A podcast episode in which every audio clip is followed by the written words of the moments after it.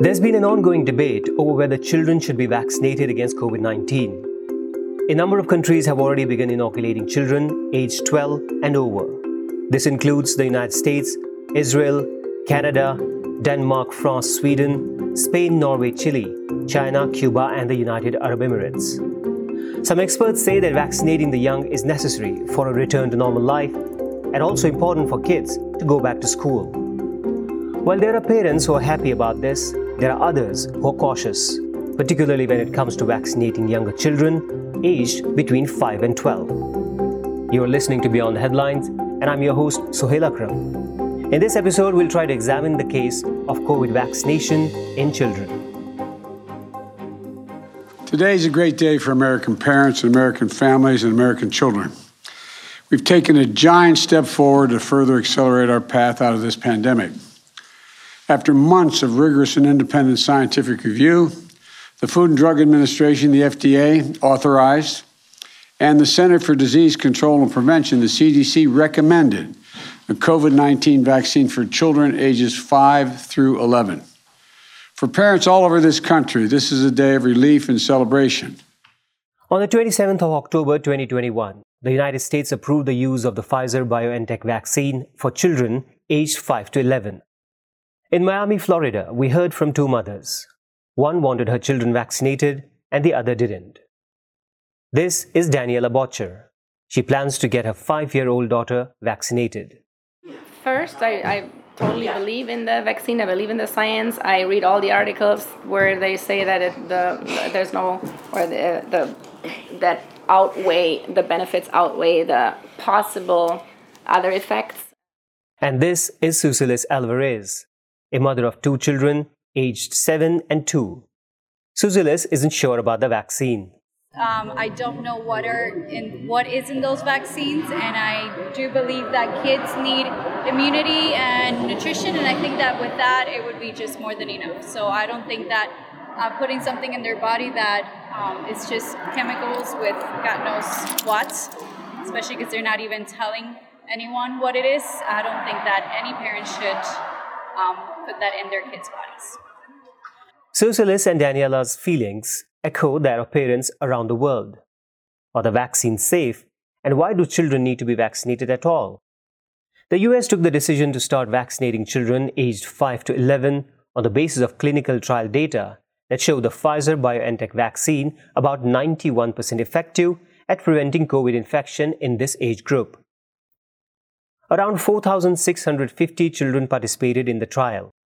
Two thirds of those received a vaccine, and the rest a placebo. The vaccine dose for 5 to 11 year olds is about one third of an adult jab.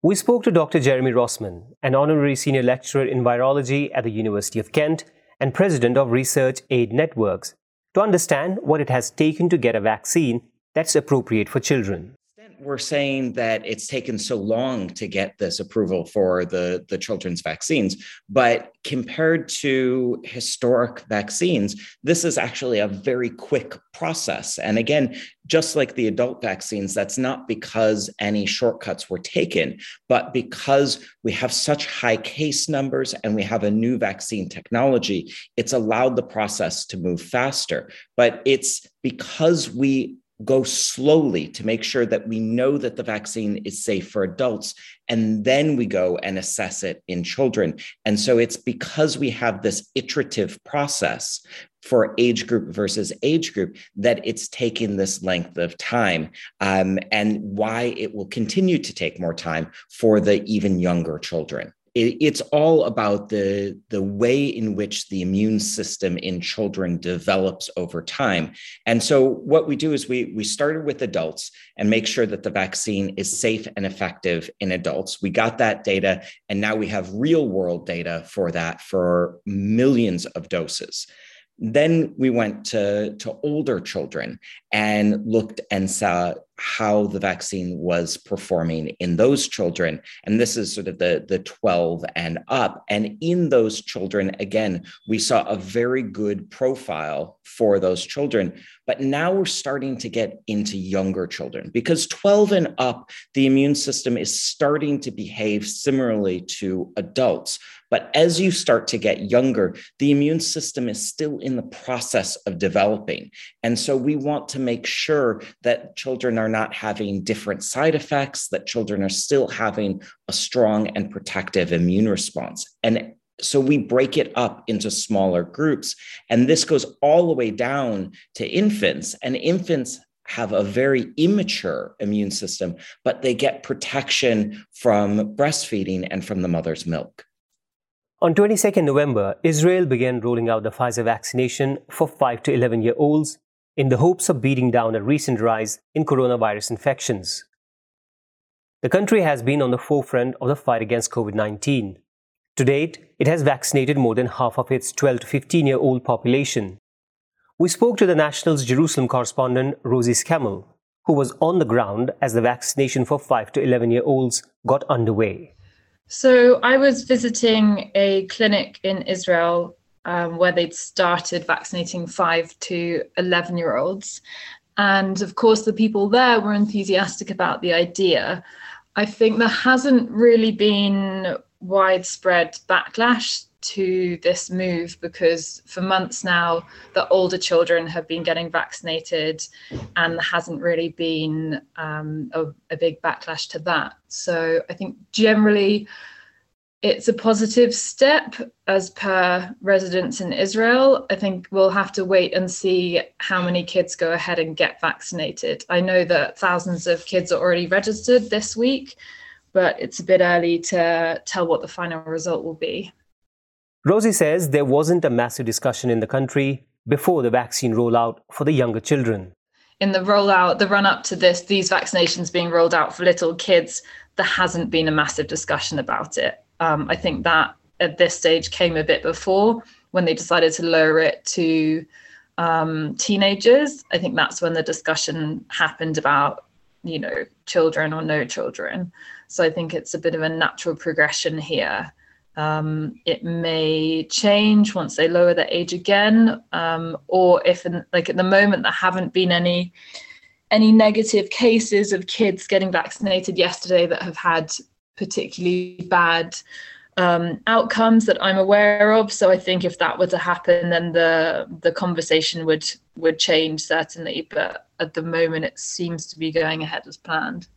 So far, different parts of the world have approached the children's vaccination process differently. In May, the European Medicines Agency approved the Pfizer vaccine for 12 to 15 year olds. In both Denmark and Spain, children aged between 12 to 19 have been vaccinated with at least a single dose. France has vaccinated 66% of those aged between 12 to 17 with a single jab.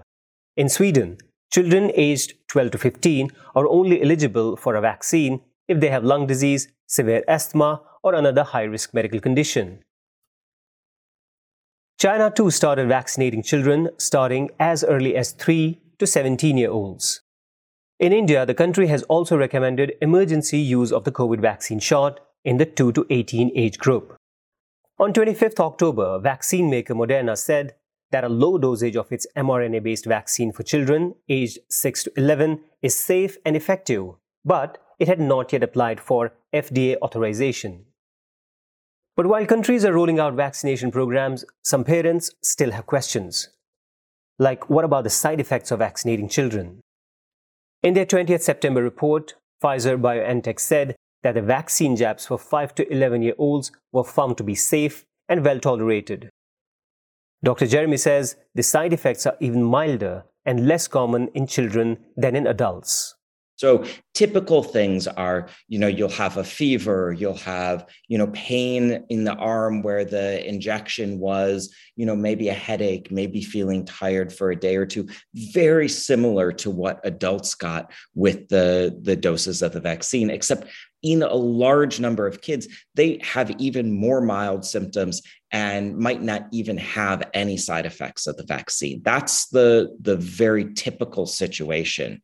Um, we can talk a little bit about this idea of myocarditis, which is one of the, the sort of real concerns that parents have, but we have also very good data about that as a side effect.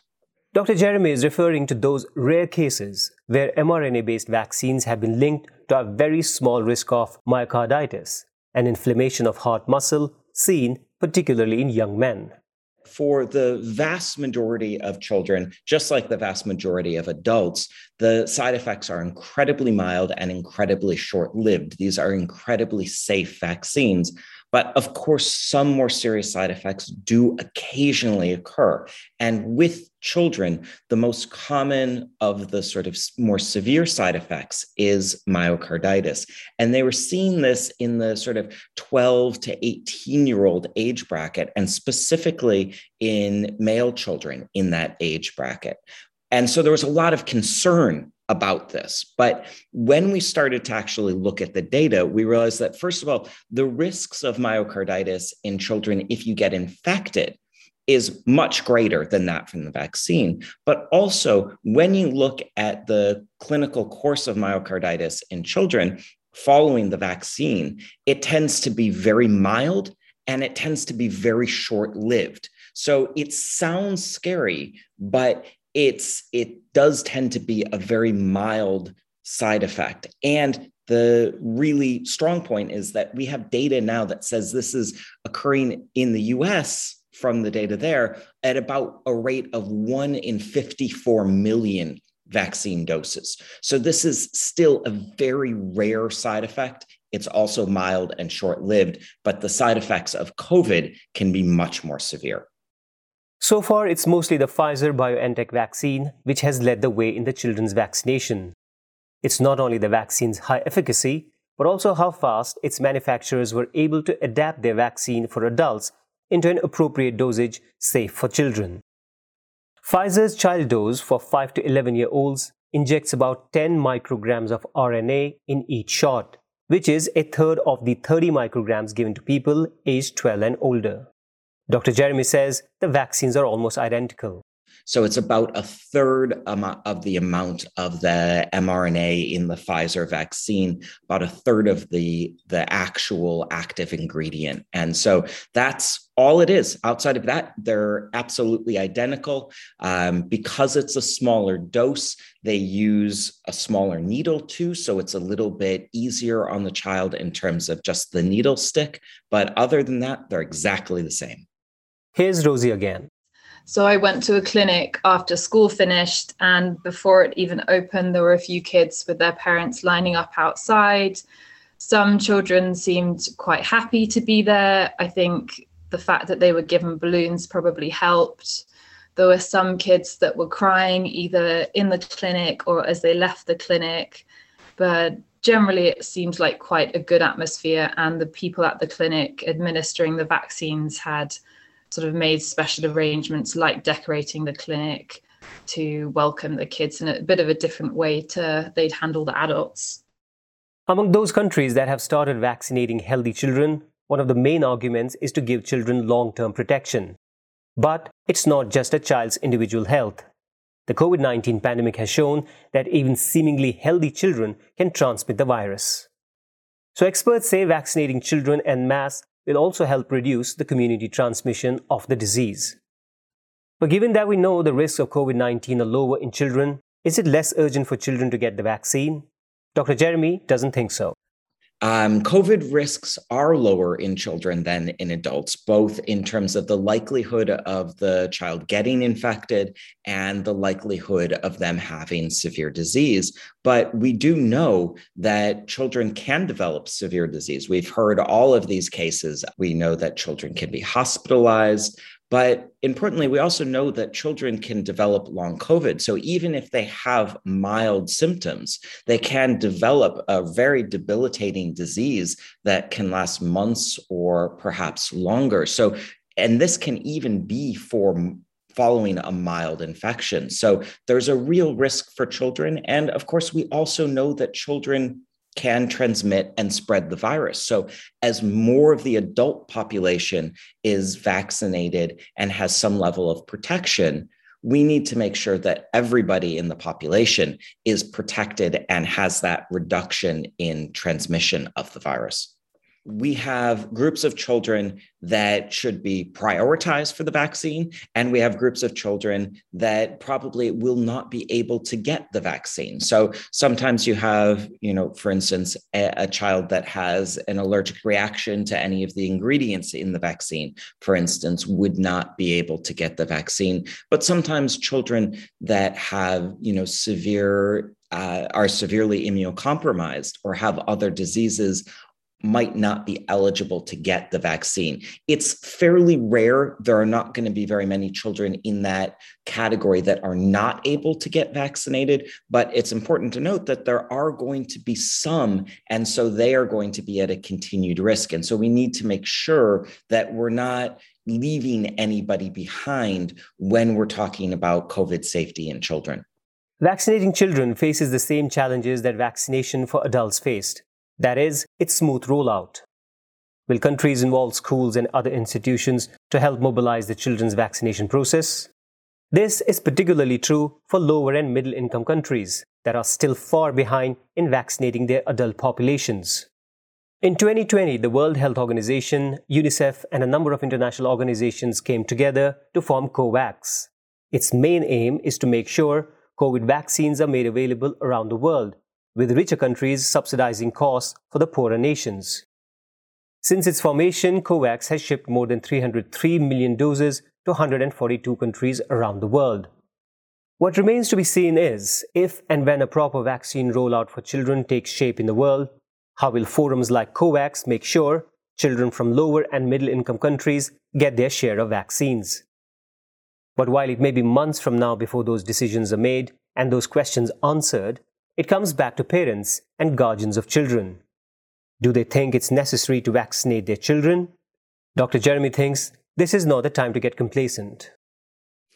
My response is that while global numbers are somewhat declining right now, in many countries, and especially in many countries in Europe right now, we're actually seeing cases incredibly peaking. So, you know, Germany has had some of the highest case numbers they've ever had. The Netherlands has had some of the highest case numbers they've ever had. The UK has very high case numbers. So, there's a lot of viral transmission that is going around right now. And we have already seen very high case numbers in children in many different countries. So we know that there is a risk to children. We know that the risk to children is about the highest now that it's ever been. So there's not a great cause for waiting it out because it could be months until it gets better.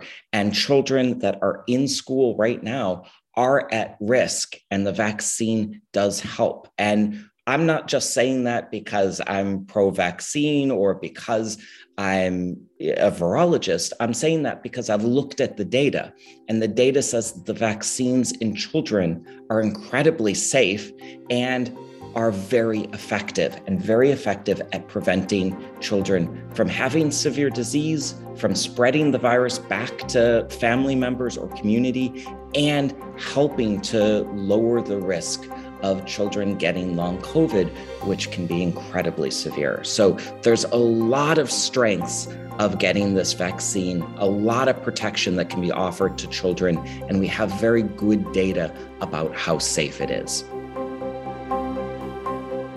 You have been listening to Beyond the Headlines. I've been your host, Suhail Akram. To get all the latest episodes, click the subscribe button in your favorite podcasting app.